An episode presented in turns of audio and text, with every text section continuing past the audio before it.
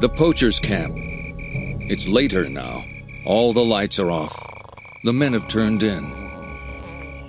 Inside cell block three, Jake's eyes pop open.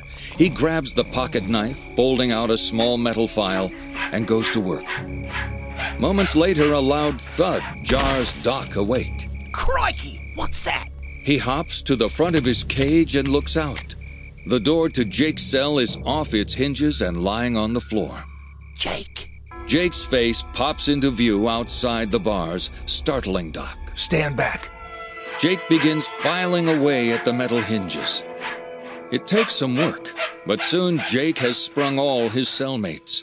They scurry toward the tent opening.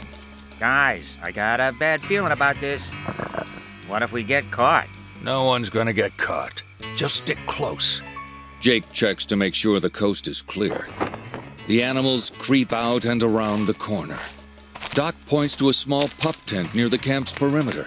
There it is, solitary. Jake and the others sneak inside, closing the flap behind them. The tent is empty, except for a single cage. The professor is sprawled out on the floor inside, snoring loudly. Professor! The professor groggily sits up, getting his bearings. Who's there? It's me, Jake. Jakey, come on in. How's my little fuzzy buzzy? Shh! Hey, don't shush me. His head is swaying from side to side like a twig in the wind. Stan leans in. What's his problem? They doped him up good. Look at his back paw. The professor's foot is wrapped in a heavy gauze bandage. It must have got hurt when they nabbed him. Hurt? Nah, I'm fine. I can walk.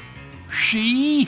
The professor stumbles to his feet and goes over like a pile of bricks, slamming into his water dish and making a huge racket. Doc turns to Jake. You're gonna have to carry him.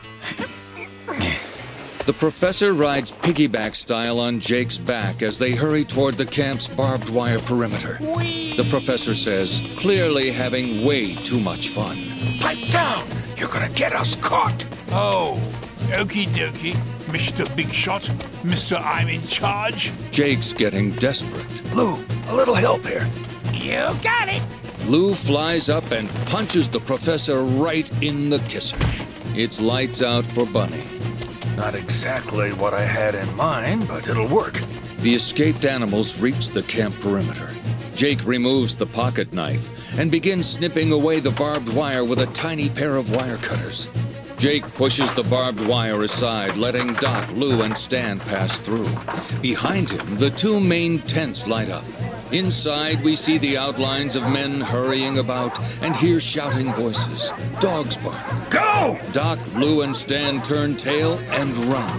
Jake flings the professor over his shoulder and squeezes through the barbed wire into the open woods. The poachers burst from their tents, pulling on boots and slinging rifles over their shoulders. Flashlight beams cut through the darkness as barking dogs yank on their leashes. The men cut them loose and fall. Jake calls out in a loud whisper for the others. Doc! Lou! Stan! No answer. He hears movement behind him. Dogs bark. Men shout. The beams of their flashlights cross one another, searching the woods. Jake ducks behind a tree as a beam of light sweeps past. He takes a relieved breath and steps away from the tree. The ground beneath him gives way and he drops out of sight. Whoa!